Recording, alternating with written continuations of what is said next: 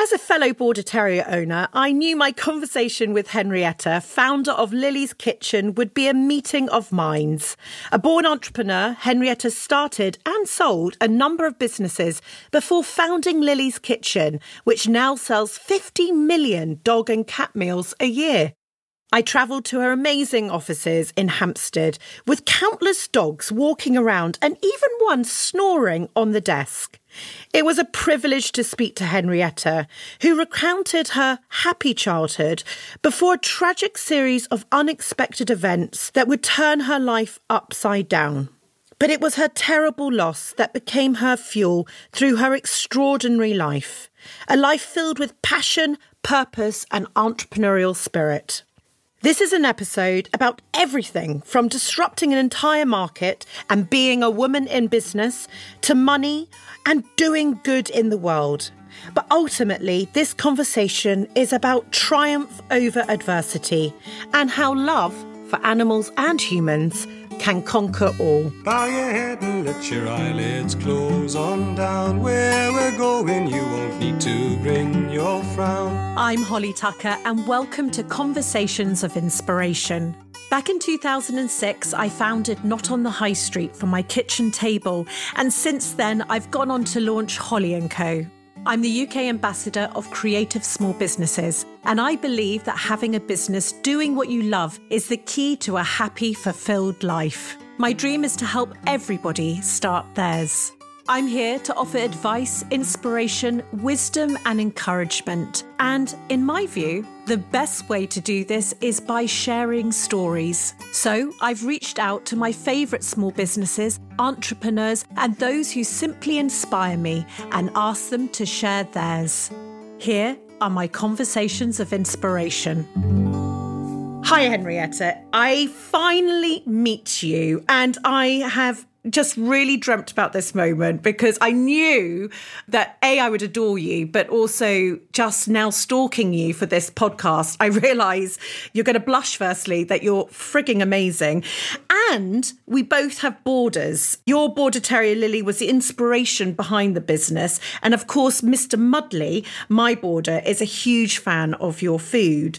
But you have the most wonderful career in business spanning over 30 years. And I'm sure you have all the battle scars. So I just can't wait to chat to you today. And thank you for being my guest on this podcast. Oh, thank you, Holly. You're so enthusiastic. I love it. I'm, I'm all tinkling with your enthusiasm. I'm like, wow, that's amazing. She thinks all these things about me. Thank oh, you. Oh, well, you're very, very welcome.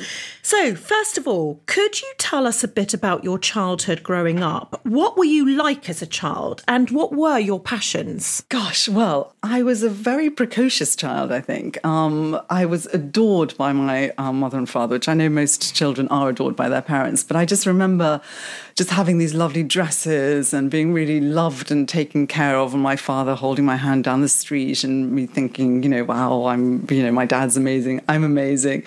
Um, and just having these real moments of of feeling like I was, you know, really loved and and and uh, and uh, taken care of. But I did have quite a checkered childhood. So I was born in Beirut, and uh, I have a younger brother, and we were evacuated during the war. We moved to the UK because my mother was British and my father was Lebanese, and. Um, soon after we moved over, um, unfortunately, my mother uh, was in a car crash, um, and I was 11, and she uh, she she died instantly. Um, and the following year, my father died um, of brain cancer. So it was really it was a childhood in two uh, in really two stages. Um, one that was uh, all f- happy and fabulous and sort of apple my parents' eye, and, and, and, the other half really marred by a lot of very tragic events in a, in a short period of time. Gosh, that is actually just quite unbelievable that you went through so much um, at such a young age.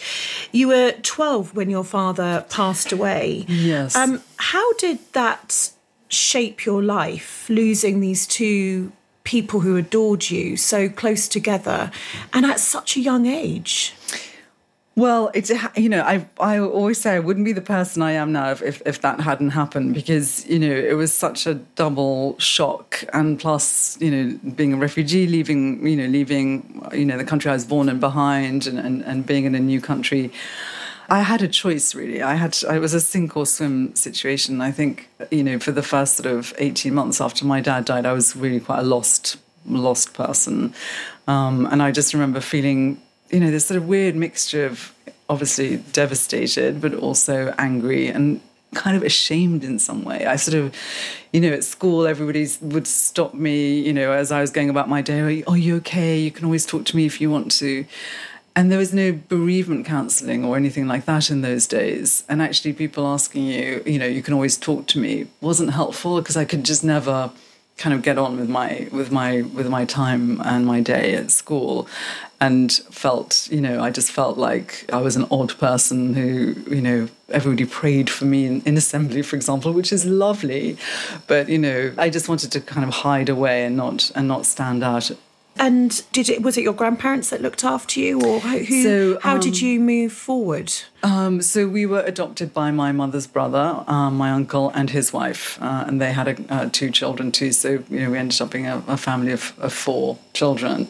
But it's there's the Oscar Wilde thing where you know losing one parent is tragic, losing two is careless, and that's not me making light of it, but it was such an awful thing to happen that I really, you know, I, I at some point in my teenage years, I just had to stop being the victim about it and go, look, I have to be a survivor. I am a survivor. Anything's possible. Nothing terrible like this is ever going to happen to me again. And actually, that really gave me blank canvas in life because I just, you know, I could just go for it. You know, I applied to Cambridge thinking, of course, they're never going to take me in, but I had nothing to lose. And I'm a businesswoman because of being able to sort of go right let's have a go let's see what happens and not being worried about the because you almost dealt with what is the worst that could ever happen. Exactly. It happened to you.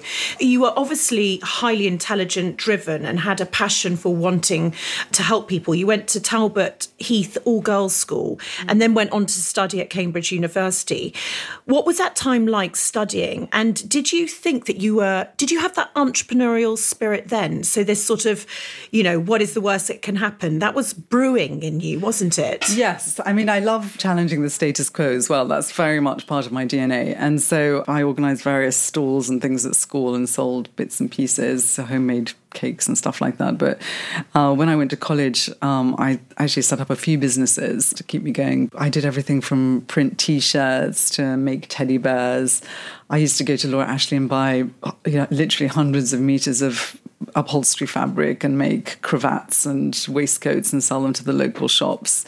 Kind, the kind of thing that would just sort of just give me some money to to keep me going in my student days. So yeah, so it was it was it was literally brewing. So you you had a teddy bear company. Mm. You also went into publishing. Is that right? Yes. So um, when I graduated, I went into publishing, and um, I have a, an aunt who has Down syndrome, and she's just amazing. She's she's sixty seven now, but you know, at the time, she was working in a makeup company, and she she then stopped working, and and it just really made me realize that actually people with disabilities just don't have the opportunities that um, that, that, that were possible. And I and it really spurred me on to set up a magazine for disabled students and graduates, um, which I did. That was the first magazine that that that, that I launched and it was a you know lovely glossy colorful magazine and you know the disabilities officers at universities were saying this is amazing you know usually it's a photocopied piece of paper with some really sort of you know crappy jobs on it but these are these are graduate jobs I'm like well yes of course if you have a disability you can get yourself through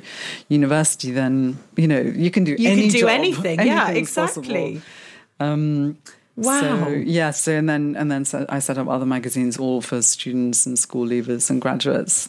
I mean, I can't even. I, am so excited about this interview. You are, yeah, you're the embodiment of just that that entrepreneurial spirit, that thing that just some people just have. They just didn't probably think much of it that you were making all these businesses or what you were doing. But that you know, when you now look back, you know it's a bit special. So in the early 2000s, you had a light bulb moment, and you had sold your recruitment publishing company and had just started a three year course in garden design, mm. growing your own vegetables, aiming to be self sufficient, then suddenly you got this inspiration for Lily's Kitchen. Can you tell us about that that moment, that story? Yes, I'd sold my publishing company. Um, I had. How old were you when you sold your publishing Oh, that's a good question. I think I must have been about 29. Yeah, Yeah, okay, 29, right. 30, something like Yeah. that. I had actually also launched a dot com in that period too. So I raised $5 million to launch queercompany.com. Um, and when all the dot coms are being launched around that Yes, 1999, yes, yes, 2000. remember that. Yes, that fantastic moment. I didn't sell that. Unfortunately, that company went bust as, as you know, it was devastating at the time, but 99.9% of dot coms, that's what happened And what did that dot com do? It was a gay community portal. You know, nobody would blink an eyelid now, but at the time we had Yeah. huge posters around the UK and in London and, and and Metro newspaper just launched, and we took out the outside cover to put a picture of you know, two women in bed together, um, saying "Thank God for women," and others that said, you know, "Sorry, mum, no white wedding," and you know, it was Brilliant. We had just so many complaints sent to the Advertising Standards Authority, but but you know they weren't they weren't upheld. Luckily, you know people were writing, "Why it's disgusting. We have to walk a different way home from school because so that my children don't have to look at this poster." Isn't it amazing how things have moved on? It is So- amazing, both in disability actually and and in gay yeah, rights. it's such It a good time to be alive, isn't it? Yeah. So go on. So you sold that business and the Lily's Kitchen story. How did so that the Lily's begin? Kitchen story. So you know, so I have one daughter, and uh, I, I was married previously, and I there wasn't the likelihood of me having another child, and I thought I you know it just doesn't feel right just having one child. I I need a dog. So my brother is a vet, and I said to him, look, you know. I don't really know anything about dogs. What kind of dog do you think I should get? And uh, so we were chatting, and he said, "You know, border terriers are the best, as you know." They are. They are indeed. So we picked out Lily, and she came home with us, and you know, we were just delighted. You know, life, family life was completely transformed, and my daughter really had a, a sibling in Lily. After about a year or so, she started to get really quite ill, um, and just lots of sore patches. You know, her fur was falling out. She was forever itching her ears, licking her paws. She just didn't seem right. And I said to my brother, "Look, I think there's something wrong with her. Can you take a look?" And he would give me some cream, which I'd put on. And then the minute I stopped putting the cream on, the whole everything would just come back again. Anyway, and then she just started becoming really fussy about her food. And so I tried all kinds of foods until, you know, she just one day she would just refuse to eat. And she, I put the food out in her bowl and she just would back away from the bowl, which you can imagine for a dog. This is very unusual for a dog to do that. And I just thought, God, what is going on? So a couple of days like that went past, and then I just thought, I, I'm going to try and cook for her and see what happens. So I cooked for her, and she had it all up and I was just like, thank God she's actually eaten because you can't force a dog to eat. you know, I, I cooked for her for another, you know, couple of weeks, you know, which was a pain, frankly, because I was busy working, my daughter, all my other responsibilities. And but I saw that she had got better. So after two weeks, her fur literally started growing, and all the redness that was all in her ears and her body was clearing up. And so I told my brother, and, and I said, "Look, could it be the food?" I'm like, it's like, no, you're not that much of a good cook. and um, and I said, no, no, but what I've been feeding her previously, do you think there's, there's something wrong with it? And he said, no, it's just all the same stuff. Um, and so I started to investigate what actually went into pet food. And I was really so surprised and so horrified by what went in. And and I felt stupid that I'd been completely duped because, you know, you're buying a tin of dog food, you think that it's got chicken and carrots and all this stuff on the front and then discovered that you know basically all pet food is made from bone meal and oil you know you're lucky if you get a bit of rice or a bit of dried peas but that was it you know i was really angry about it because i thought god and i felt guilty you know Yeah, i'd yeah. been sort of you know making Yeah. my own dog ill so I just thought, look, I, I can't cook myself uh, for, for Lily myself forever. I what I would love is to be able to have a pet food that I could just pull out of the cupboard and you know trust and know that it was made of really good things. And I don't know if you remember, but we growing up we had cats, but. Do you uh, did you ever have you know we used to have a separate cupboard for the cat food and Yes. a separate spoon and you Yes. know it had to all be separate because it was so absolutely. disgusting Yeah, yeah, absolutely. and I just thought, imagine if you could have pet food that was really lovely, that smelt great, that was delicious, that actually was good for your pet. How fantastic would that be? So, and that's, you know, I just That was it. I knew nothing about it. I had no idea that I was taking on this huge industry, massively complicated to, to do it. And it's one of my mantras that, you know, I love um, I love setting up a business around a subject I really don't know anything about because it means that I have complete sort of 2020 vision. I can just see, you just have a blank canvas and I can ask the questions and, and really come from what could be possible rather than, okay, so this is what the past looked like, let's do a little tweak. Because you know, frankly, what I was doing was outrageous. You know, the tin yeah. was two pounds twenty because it was full of fresh meat and fresh vegetables and fifteen organic herbs, etc. And that was it. So November two thousand and eight, we launched. it is just unbelievable. You you you had your because you had also, didn't you? There's passion for fresh produce, mm. homegrown vegetables. And I love that story. It just goes to show really how you can turn a passion Granted, you know nothing about the dog food industry or, or pet industry, mm. but it was that passion and it became a unique business because of that. The passion, mm. 2020 vision, blank canvas, can ask all the stupid questions. It doesn't matter. Yeah. But that's what's going to make it unique. And so many people often come up to me and they say that they'd love to run their own business, but they just simply don't know what they should do. You know, I, I, they, yes. They'll sit on the tube and ask me this, and I'm like, I have to get off at the next stop. I, I can't work this out right now. But I always say it's about finding what your passions are mm. and then mm. turning that into mm. a business.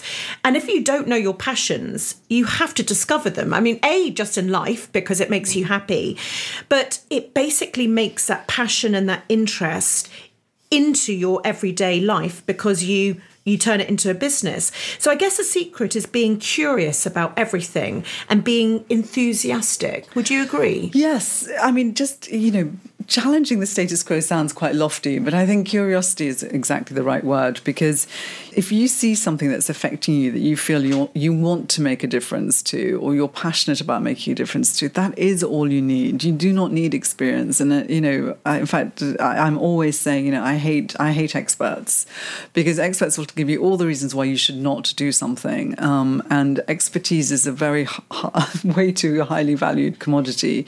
Not having expertise, I think, is really helpful when you're starting out because you can do anything. Anything then is possible because you're really coming from what could the future look like, and you bring it into into the now, rather than what what's everybody done before, and you just create. And it's a very creative way of of, of approaching any business. What a good piece of advice! And also, just to add to that, you're the customer, aren't you? So yes. you're you're actually living in the problem that you're seeing. yes, exactly. You visualize the future, and as you say, you draw it back to today. So you officially founded your business in 2008 at the mm. peak of the recession. Yes. And I read that you started with £150,000 of your own savings, mm. which you'd worked 20 years to achieve that pot of money. Wow, that's true. I never thought of it like that. But yes, yeah, that yeah. is true. So I, I want to talk more openly actually on this podcast about mm. money, and I hope it's yes. okay with you. Absolutely. As often finance can be the biggest barrier for people starting mm. businesses, and it can hold people back especially women.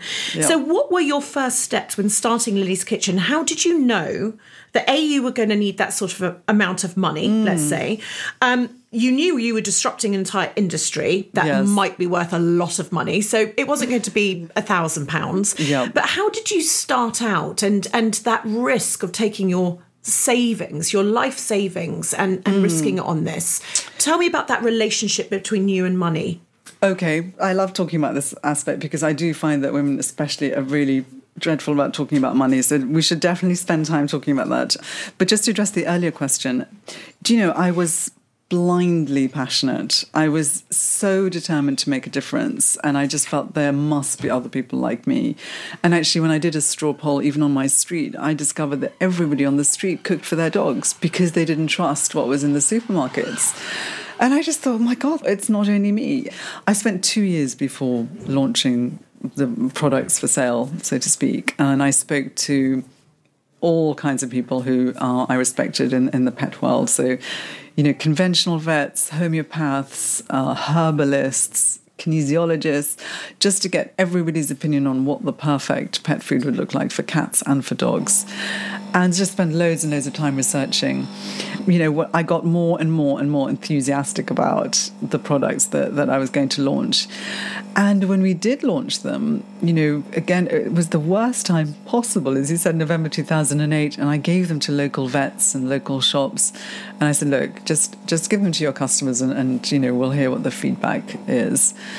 And it was terrifying. I just did put my head in my hands at the time and think, how could I have just picked the literally the worst time to launch an expensive pet food brand? But I did really believe that people could see that the food would make a difference very quickly. And also, they would equate to the fact that actually a tin of dog food is cheaper than a cappuccino. And maybe, you know, it's worth giving up your daily coffee so that your dog could have a really good meal that was actually really healthy. I just, you know, I, there was a lot of fingers crossed, I have to say. Um, but, you know, I'm a big believer if you do create a, a really great product that's really founded on good values, then you will come through. And literally within a couple of days, they called up and said, Can we buy some? They've come in to buy some more. I think the amount of people who said to me, because I visited about 30 factories and um, kitchens and all sorts of places across Europe, and pretty much all of them said to me, Look, we can't make your recipe. We just can't. We've never handled fresh meat. You know, this was the first time fresh meat had been used in pet food, can you believe?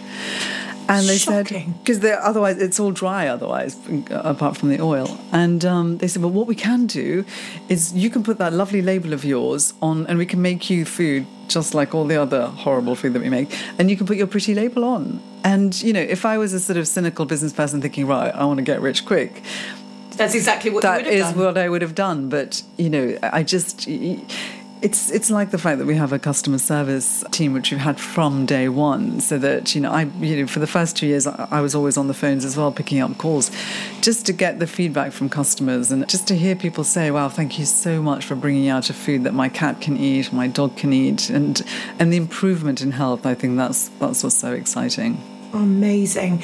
So that money then, so you put that money aside and you said, right, that's what I'm going to do with uh, you know i'm going to put my life savings into it. How did you then go about handling that? And and did you risk it all very very quickly? No i risked i risked it over a period of about 18 months. Um, so i knew i would need that kind of pot of money because you know as you said it's 96% dominated by by the big boys.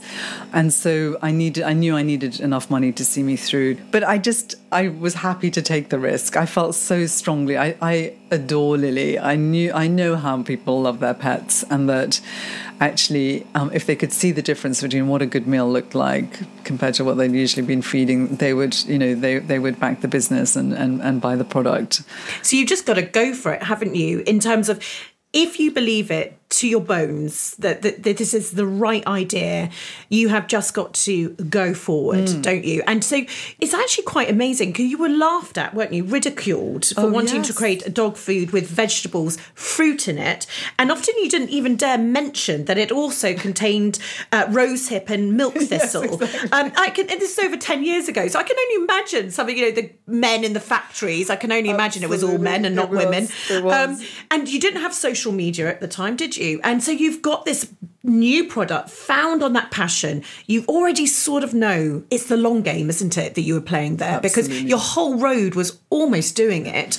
So Tell me about those first stockists and building your name out there because mm. £150,000 is a lot of money. It is also nothing mm. in compared to big brand names. So yes. you had to use that money wisely. What, where was that sort of? Was it the first stockist that you got that started to blow it up, or was it clever marketing?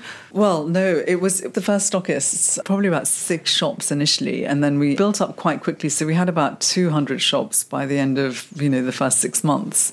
And it was just Anita wow. who still works for us, which is great. Oh, that's so cool. Her and I were just working at my kitchen table, sharing the phone, because we only had one phone, incoming and outgoing calls, you know, and knocking on people's doors. We did all the deliveries. So from day one, I had a website that people could order from directly. So if a shop wasn't going to take it on, then at least we could say to people, you can buy online from us. And so we did all the deliveries ourselves. And we had, we had one, one day, uh, very early on, we had somebody in Hampstead who ordered 600 tins of our chicken and turkey casserole. 600? A famous person who I can't mention. Okay. I had a tiny car, a two person electric car. So we had, you can imagine, we did about 20 trips to this house, piled all the tins outside the front door, and then rang the doorbell and said, Oh, the delivery driver's just had to leave, but we'll bring this in for you. just pretend that we had some big company. Big company, Yes, you know, just take a, and just the founder just happened just to be here, just to welcome you to Lily's kitchen. How fantastic! But yes, it was. You know, it is. It is a lot of money, and I think the but the breakthrough moment came for us um, because the food was so good. I know it's boring to keep saying that, but you know, people would open it and smell it and go, "Oh my god, this doesn't even smell like dog food." Um, that was the thing. So we got we actually got a lot of PR. So we were written about by you know well-known journalists and, in prominent columns. That really got the word going. So luckily for for for me, that that was just in- invaluable. because you were doing something different. You you know that that's the other thing to say to people is that if you do something unique. You, I remember not in High Street. We got the press, getting articles in the Times and Telegraph, etc. As a young business, mm. starts to put you really on the mm, map. Mm. Regarding the press, can I just say, uh, yeah, some was well, some were favourable, but we had you know plenty of Daily Mail articles going how ridiculous blueberries and dog food, whatever next. But you know, and I'd open the paper, and go, oh my god, this is just awful. They're just slating us. But the phone would be ringing off the hook, and we'd have hundreds of orders through our website that So day. it's like, thank you, Daily was- Mail. Yes, and you know, I'd be in tears, but the you know, we'd be flooded with orders because people would read and think, actually, yes, I want that for my dog. I, I want good food for my dog, and so um, you know, so that that was very helpful. As you're listening to this episode, I'm so glad you found your way to Conversations of Inspiration, and I hope you've taken some wisdom from it. Keep listening, it gets even better. Every week, we explore the highest highs and the lowest of lows of some of the nation's favourite founders, creatives, and entrepreneurs as they share their stories with me. Having recorded over 130 episodes, there are so many incredible guests to choose from, every one of them sharing their experiences, advice, and my most anticipated part of each episode a letter to their younger self. If you're not sure where to start, head to holly.co, where you can browse all our back catalogue by collection. There are buckets of podcasts you can choose from, such as Business as a Force for Good, to female founders, or perhaps hearing stories from those with dyslexia. Needless to say, this unique library has changed my life completely, and I'm positive it will have the same effect on you. Now, let's get back to our conversation of inspiration. Tell me, you had Waitrose knock on your door, is that right? Actually, we did have Waitrose after about I think the first year, and I didn't say yes to them at that point. I said no, and I think again it was it was it was an interesting decision because I knew that if I went into a supermarket too quickly, um, it would be you know I w- I was worried about losing control of the brand. Um, so actually, we didn't start going into grocery. Ocado was the first one after about four years. So we really built up the business brick by brick.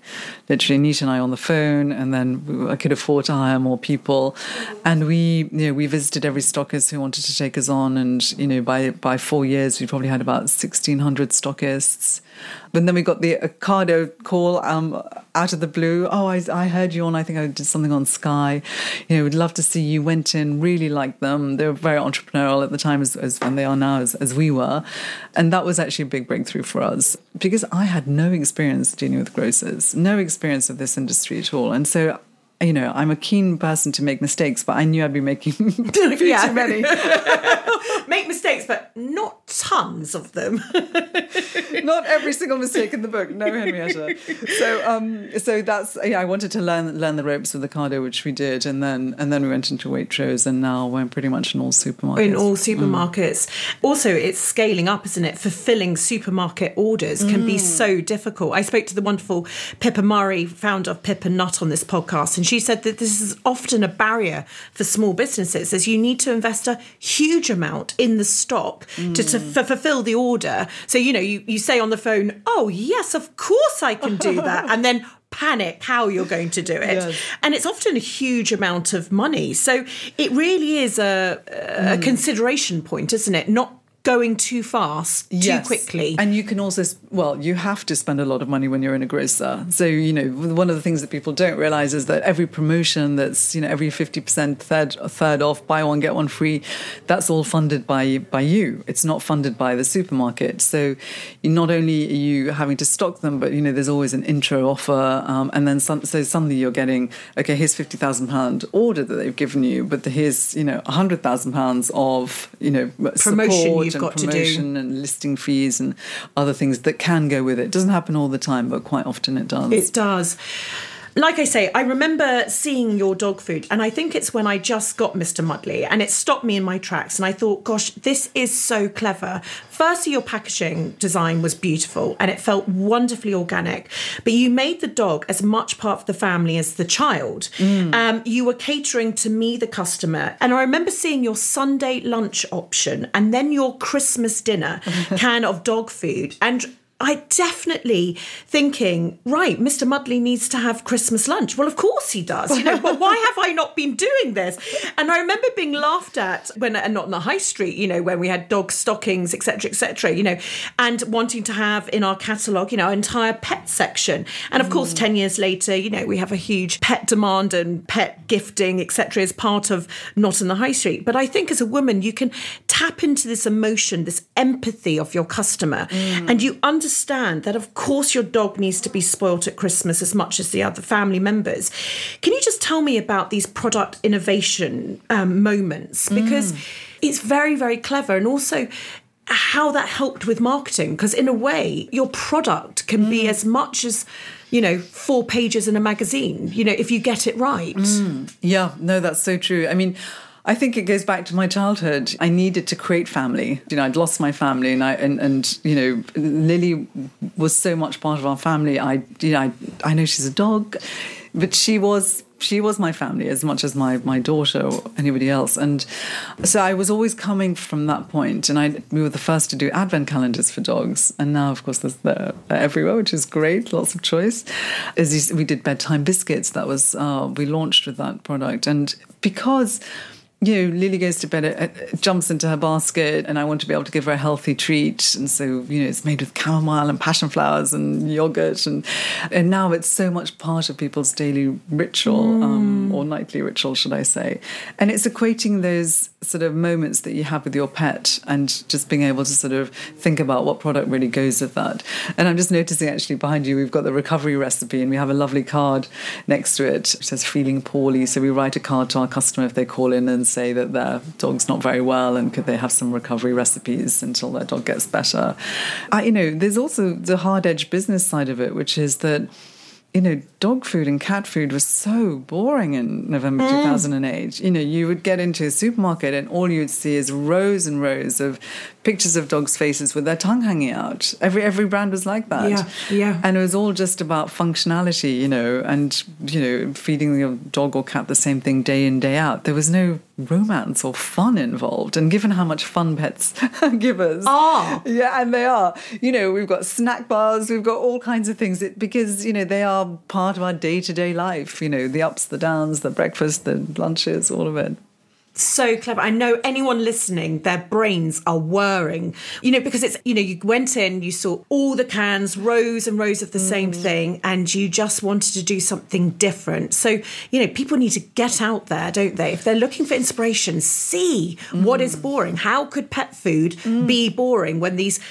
animals all in your life and only create fun. So, just moving on, you now have a huge following of fans and customers, including lots of celebrities Ed Sheeran, Fearne Cotton, Prince Charles, pretty exciting. And you received a royal warrant from him too. I didn't actually realise you can still get a royal warrant. I know, isn't it wonderful? I mean, you know, we were just so excited. So I bet. It's a long process though. I mean, you you have to be a supplier for five years um, to the Royal House household. Then it's it's an 18 month process to fill in all the forms and you know and get approval. So it's almost like a seven year, year process, which Yes. is a long time. Yes. But it was so validating for for the team here because you know we are so passionate about what we do and doing it the right way as well, not just you know producing a commodity. And it, the, the the thing with the Royal Warrant um, from the Prince of Wales is that actually it's a very onerous and rigorous process. Um, there are hundreds of forms to fill in because they really vet your business from the inside out Ev- everything that you do not just the product um, and so to, to get the royal warrant Really is, the Is- seal of approval. it, it's re- really I mean, the bee's knees it is a bee's knees. How cool. And you now sell over 50 million dog and cat meals every year. You are stocked in 22 countries and you have sales of over 70 million pounds a year. This is pretty cool for a lady who was putting her vegetables into a pot mixing them around and you know and lily was getting better. So it's you it disrupted an industry so huge mm. congratulations. But i think what's very interesting and admirable about your business is how you're also using it as a force for good. You're now certified as a b corp so you're using your business as a force for good. And i mm. know how hard it is especially for a business your size stocked in 22 countries to mm. actually get that we've been interviewing a few b corp businesses on this podcast ed perry founder of cook as i said pippa murray. And we're actually on this very start ourselves at holly and co to becoming a b corp. And we just started this month. And it is quite complicated to navigate. And we're, we're thinking we might actually work with guys and create a b corp guide for small businesses because hmm. it Oh, i I, think can it- definitely help you with that. Okay, well, Yeah. thank you very much. Can you just tell me why you decided to become a B Corp? Yes, I can. Oh gosh. Well, it's it's a funny story. You know, I love I'm passionate about business and I am passionate about making a difference. And I just felt the two were just not meeting in the middle. Um, you know, I was working sort of night and day, and then it would be a kind of like, oh my God, you know, we we haven't done anything anything charitable. Let's, you know, let's let's contact our local charities and do something. Um, and it was great. You know, we, we, we've given, well, actually now I think we've given over one and a half million meals away, which is a lot. But, and I just really wanted something that was very much, you know, part and parcel of our day to day air that we breathe. It was part of the fabric of the business. And actually, it was Richard Branson who told me about B Corp because I um, and I researched it, and it was just in the US at the time. And they said, "Look, we're thinking about make, being able to bring it over to the UK." And I said, "Well, great. When you do, please let me know. I'm I'm super interested." And we were one of the founding members of B Corp in the UK. Fantastic. Because giving to charity and being charitable and standing for something and wanting to make a difference, you do need a structure around it. Um, so it doesn't just become something that you do at Christmas. It's you know it's in everything that we do. Just you know from the sort of housekeeping stuff like the kind of light bulbs we use. You'll notice nobody has a bin because we have recycling places in the kitchen, so people have to stand up and put their stuff in, so it all gets mm, recycled That's a good tip. lots of tons of things like that to you know not coming back with empty lorries once the delivery's been done so the people we work with we've encouraged them to become b corps and to also look at their, their um, environmental footprint but also the raising money the, the making a difference and it being as i said part of our daily lives i think that's that's something that has really made a difference to also the people we recruit the team who are here the volunteering that we do um, It's, it's, all good, isn't it? it? The whole thing is good. Mm. Tell me what the biggest difference you think um, you had to make in order to become a B Corp. What was that sort of? Was it packaging or the the or were you already on that journey? We were already on that journey. So we don't produce. Um, I think it's something like 80% of our packaging is either compostable, which is amazing, or recyclable. And that was the case from day one. You know, I was paranoid about creating more kind of mess and rubbish and all the rest of it in the world. And I wanted the business to you know, to be very environmentally friendly from from from the start. The biggest difference, I think, is our team. You know, they love being part of a business that is the B Corp business, and so. You know, there's always something going on. We're raising money pretty much every month for something or other. Um, I think the hardest thing was um, could could be, could have been the bins actually, because everyone complains about having to get up and walk to the kitchen.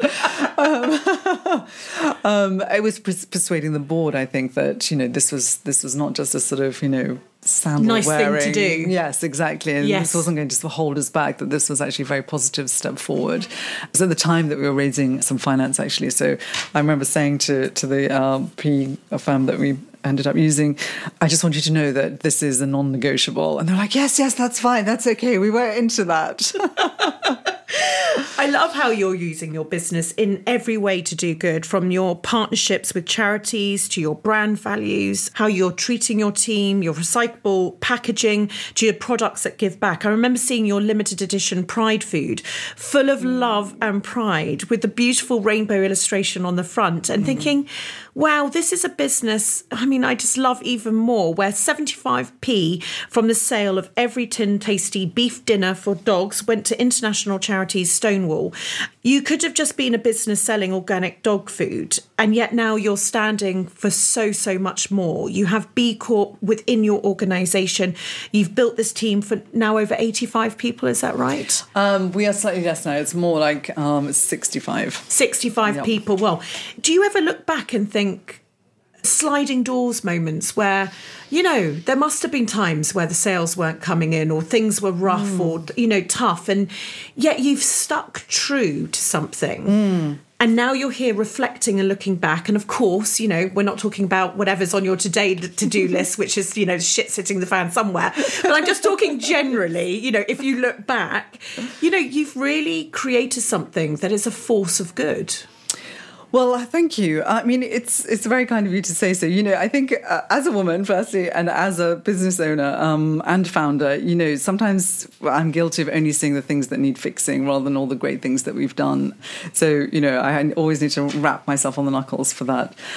I think, you know, when you're creating a product or setting up a business, I'm always saying to my team, you know, what's the story you are trying to tell here? You know, what, why are we doing this? Why are we bringing out this product?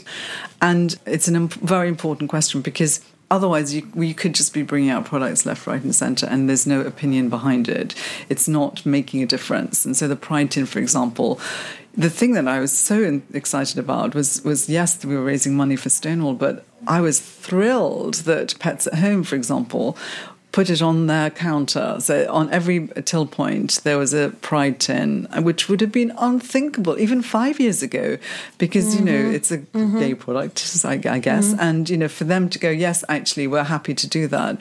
It's it's very hard for people to to really remember. What the what the days were like. I mean, Pride in July this year, a couple of months ago, every single shop had rainbows in the window, and you know it's the sort of right on thing now, which is great.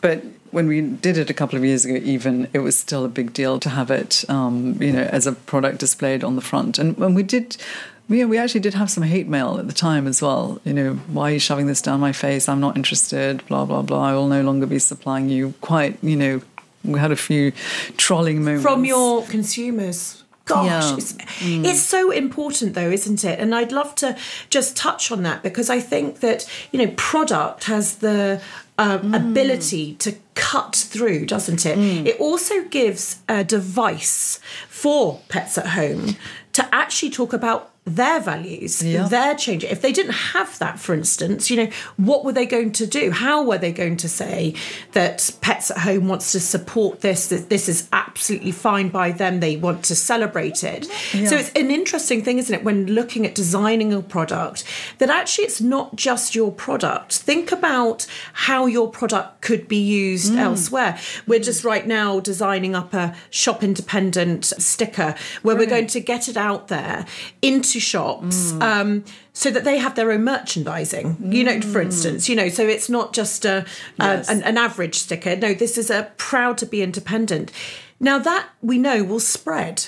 You know, and it's actually then becomes a bit of a marketing tool, doesn't it? And so I think that that's something that we don't talk about enough, which is products are amazing marketing tools. They really are, and I mean, and have the ability to make a difference. So with with the Pride Tin, um, we also ran a, a competition um, within Pets at Home, saying that we also took a, a huge Pride float at the Pride Parade, and um, that we would pay for ten people within Pets at Home to come to London and come and be on our Pride float. And so there were posters in every store saying, you know, would you like to win tickets to go on the Lily's Kitchen Pride float? So again, that was really sort of getting the message out, and people came from all over the the country and they were so excited to be on the float with us. And it was, again, it was a very nice team bonding day with them and one of our supply, uh, one of our stockists, um, which was, which was great. So it's, it's nice when everything marries up and you're, you know, you're really creating a good foundation for a product that's, again, not just about producing something and seeing how many you can sell. So tell me, one of my personal missions is to help empower more female entrepreneurs. There's still a huge disparity in the numbers of women um, starting a business against the rate of men starting businesses, especially when you compare it to America and Australia. You've been in business now 30 years, so you must have seen a massive shift. Did you experience much sexism back then when you founded Lily's Kitchen? Oh gosh. One of the areas that I feel has not changed whatsoever, and I know this may be deeply cynical, is is the role of women in business. I mean, I have to say I get patronized relentlessly. Pretty much every conference I go to, I could be the only woman there, apart from the uh, the woman who's taking coats. It is incredibly common.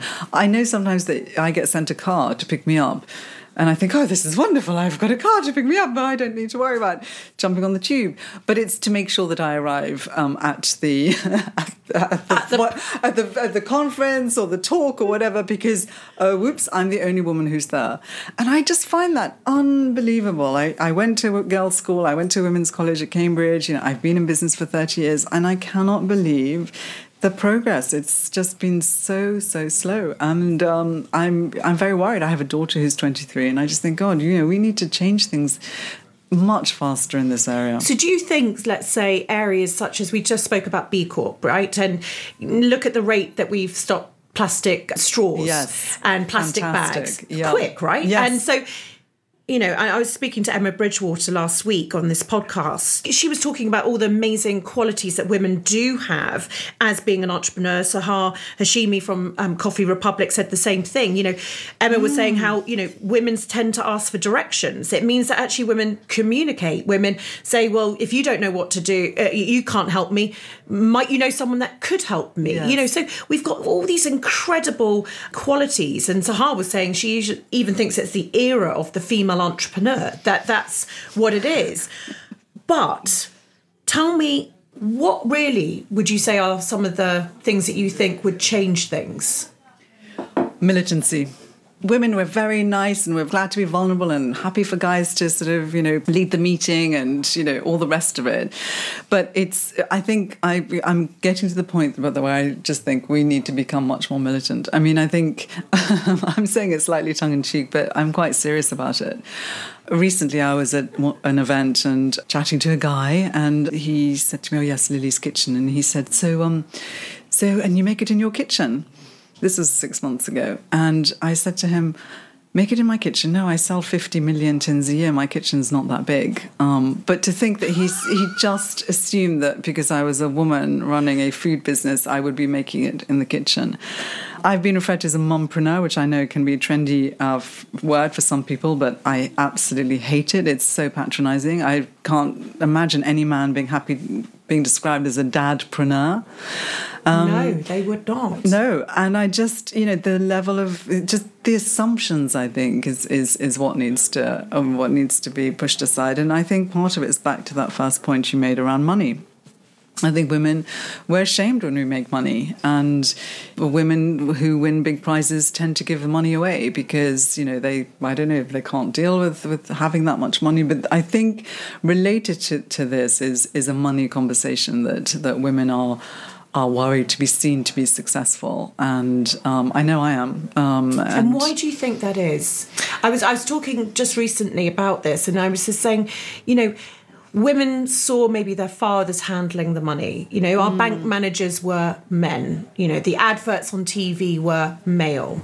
The branding of banks is male, I would say. You know, I, mm. I, I, feel like it's all very subconscious. And when we, I was only um, at the Telegraph Women Means Business Live yesterday and talking about the imposter syndrome. This mm. now great word to be talking about it, but actually, if you're an entrepreneur, you need to crack on. Mm. And what fuels this imposter syndrome? And I thought, I think it's about money. I think it's about legals and I think it's about tech, mm. you know, and because you know p&l well my husband does that you know um, coding think- um, yes. oh someone down the road you know johnny's brother does that you know we tend to not just say well i just know absolutely f all about Mm. this great i'm going to learn it and then i'll never have to feel Mm. ashamed again. Why is it that we just don't do that? Well, I mean, you know, one of the things I think is interesting, I've been helping, helping my school with fundraising and, and various other things. And, you know, one of the things that I said to them was, you know, it's sort of get quite dilapidated. And um, and I said you know it's because we're a girls school. You know you would not go around a boys school or a mixed college. And the reason is it's the same with my college at Cambridge. The reason is is that women don't leave money in wills to their alma mater you know, men tend to leave it for, for theirs. You know, there's a whole seam around money and women and, um, you know, ownership of, of, of your own wealth and what you spend your money on. I think that that needs tackling. I think it. I think it really is around that. You know, we can all see plenty of wealthy men who sort of you know happy to flaunt it, but but where are the women? And we need we need women, frankly, who have done really well and who are happy to stand up and say so. But there are very few, if, if any, really. And tell me, for those who are listening, who are at the early stages of their business, maybe young business owners in the first year or five years, they're listening to this mm. and they're saying, you know what, that's me. Mm. I'm not confident around the P&L. I do not know what EBITDA is. I really still don't actually understand tax. I'm saying it out loud Yeah. because, you know, we were all there and, you know, not everyone understands it still. Tell me just about how you tackled that yourself and, and, and how what advice you would give to people mm. Listening because. Well, I think- we, we I right think we- now we could be cracking a bit of the imposter syndrome you and me on this podcast you know should we try that Well, I think what women should ask, and I also think we need to be careful not to not to assume that women don't know what that means, because again, it's kind of portraying women as kind of not really knowing what's going on. I think men would also be in that situation. I just think we are, you know, backwards and coming forwards. You know, we will, you know, let other people go ahead, and we let guys go ahead, and we won't stand up and say, you know, actually, I've, I have done really well. Look at my successes, and you know, I know I'm I'm guilty of that too. Um, you just know that in meetings it is is generally the guys who will you know swagger and talk about all their sort of wonderful things and women will tend to hang back and just share little pieces of information and I just think culturally there's there's got to be a sea change where if women really want to be equal or even better we need to really embrace that and as Brené Brown says embrace any shame that we have around um, being successful and you know having money and and making a difference. All of it is tied together which is why I love business because business is about making money but it's also about making a difference. Completely agree. And I, I too also believe that you shouldn't assume women don't know about these things. My point is working around small businesses for the last 15 years the amount of times I've heard her say, My husband does the finances, I am creative, so I can't do that bit of the mm, business. And mm. what I want to try and say is, you have to rewire because, of course, you can do that part of the business. And business has to be the yin and yang. And if you don't have both sides of it, mm. you need to make sure you do because otherwise, there'll be parts of your business you're not in control of or you're scared about. Yes. It's breaking that down, and however silly you feel or whatever those things mm. are, face into it. And I think it's our generation. I mean, if I look at, you know, my my niece has just started at my school, very excitingly. Um, you know, they it's completely different then. I mean, you know, they she's into tech, um, but you know, she's learning coding. She loves maths. I think you have to start at an at a young age to sort of get rid of that the, the notion that you can't learn these things or these things aren't for you. And I remember when I left school, my uh, headmistress said to me, "You've done very well. It's been you know you've had a wonderful career at the school." And I know that you're going to become a wonderful PA to some man one day. and that was the pinnacle of what I could possibly have achieved with my life. So you can imagine I was like, I'm going to show her. I'll show you, PA. tell me, uh, we're coming towards the end of this interview, but tell me what the future looks like for Lily's Kitchen. Gosh, well, we uh, international is very much on our radar. You know, you never know when you're launching in France or Germany or Singapore or Japan, even. You know how consumers will react to your product. Will they love it as much as people do here in the UK? And it is lovely to see that they do. They ask different questions. So in France, you know, they want to know all about: is it backed by vets? You know, does it have the sort of scientific credentials? They're very interested in that part, which luckily uh, our food is. Um, and in Japan, they love the design and you know they adore the story and the marketing piece around um, around Lily's Kitchen. So for us, it's it's really about growing our footprint internationally and launching in these big markets and really making Lily's Kitchen a global brand. It's quite amazing, isn't it, that you are now selling in 22 countries, and it's. I'm just so proud for you that that is what's happening.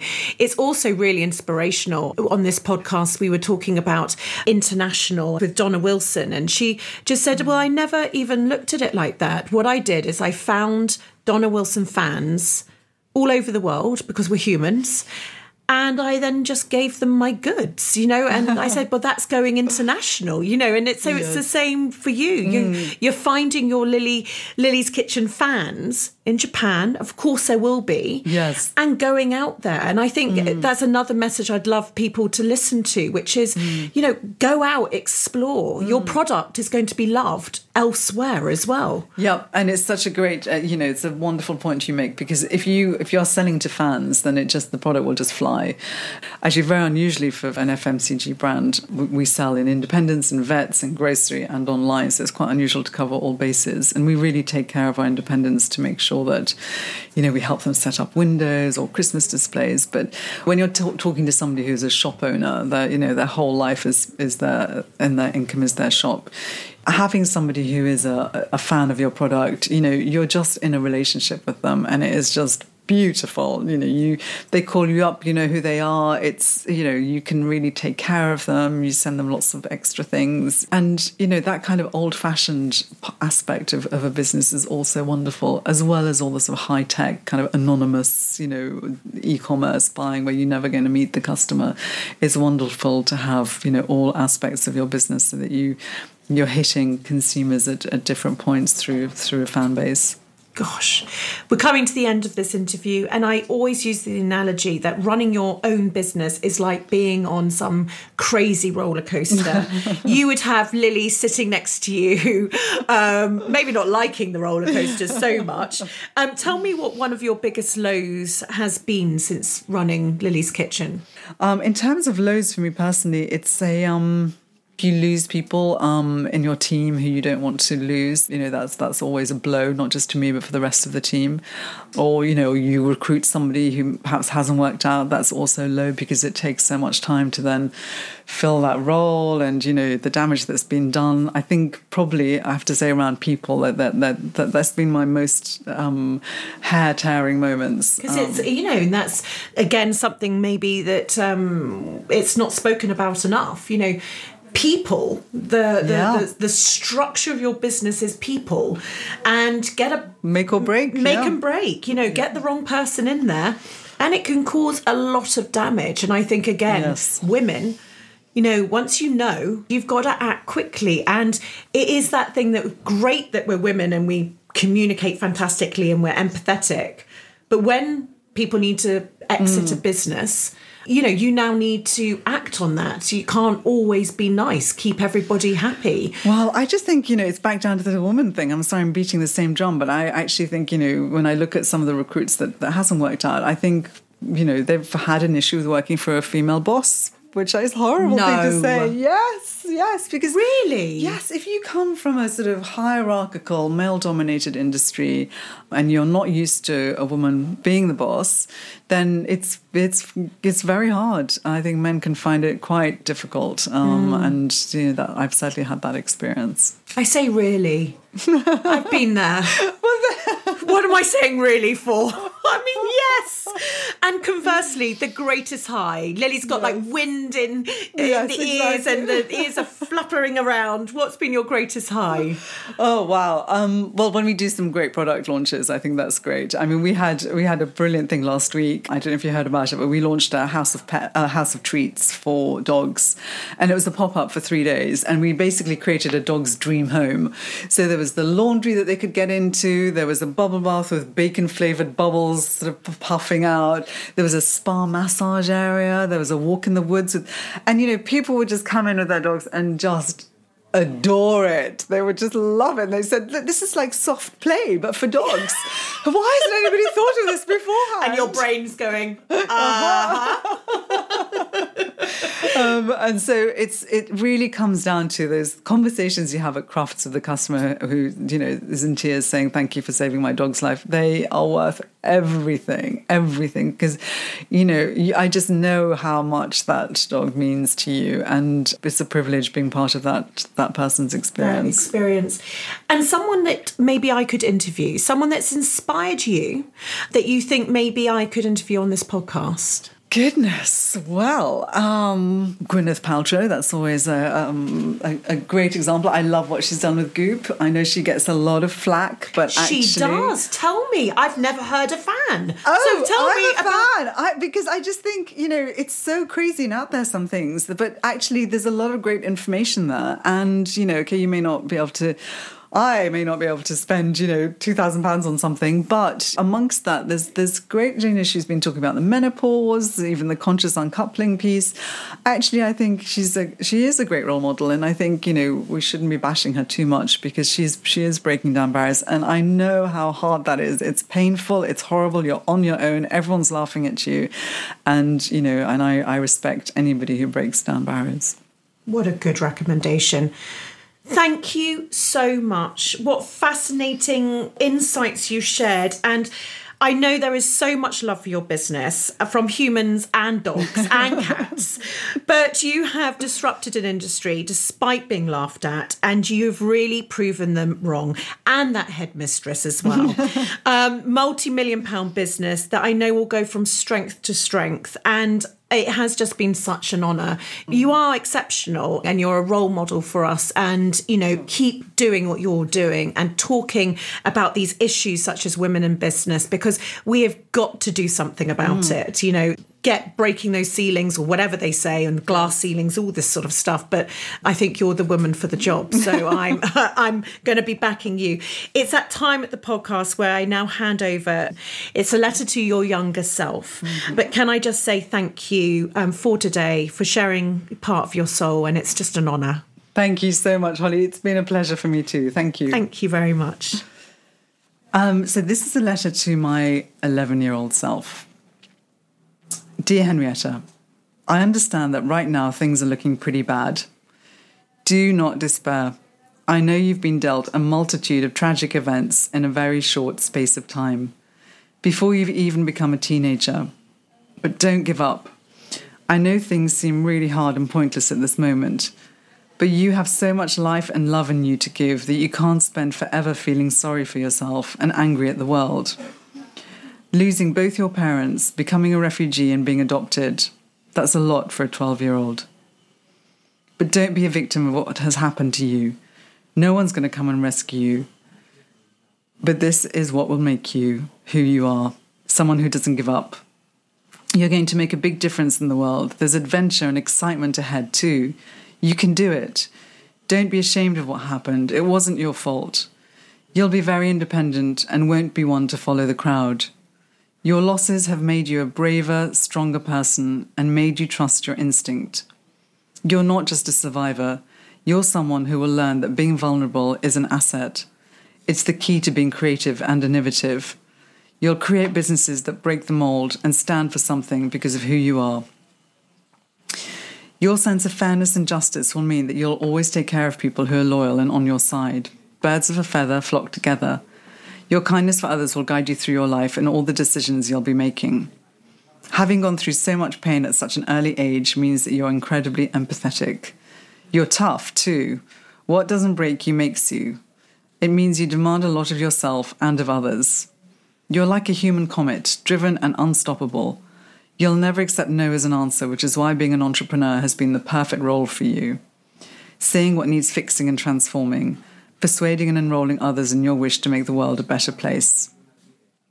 Trying to break down barriers and prejudices, challenging the status quo. It's what you love doing. Being out of your comfort zone was what happened, and you have turned this into a positive. Your life will be full of breakthroughs and a few breakdowns too. But don't be afraid to make mistakes. You'll have lots of bumps in the road, but you can't learn and grow unless you go over them. You don't always have to work twice as hard to prove your worth. Don't feel guilty about taking some time out when you need to. Working so hard to set up businesses has meant that you couldn't always make the time you wanted to for your family and friends. You're not on your own, though, remember. There are lots of wonderful people around you who you can lean on. And one word of warning beware of experts and know it alls. They're scared of you and your free spirit. Never allow yourself to become an expert, as you'll forever be shut down to possibilities. It takes courage to stay vulnerable, and it will mean that you're open and your instinct will be strong. When it all gets too much, don't take life too seriously. It's all meaningless anyway, and we're only here for such a short time. Keep your sense of humour. You'll have a wonderful daughter and be a great mother to her. Somehow you'll have the energy to be there for her and fit in all your work commitments. You are the master of multitasking. You'll marry an incredibly caring woman who will be able to share the joys and the burdens. You'll create a new family which will include a dog that will change your life and the life of many others. And always remember what your mum told you. If at first you don't succeed, try, try, try again. Just, you know, what can I say?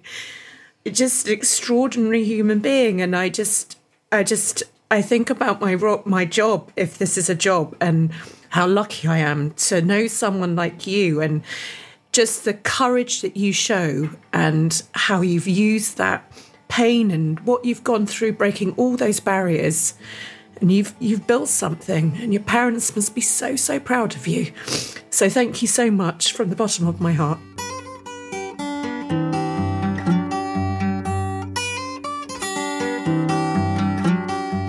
If you enjoyed this episode with Henrietta Morrison, I'd love to suggest listening to my conversation with Katie Emck, founder of Fine Cell Work, a woman who's helped redefine what we think of prisoners as they learn to embroid.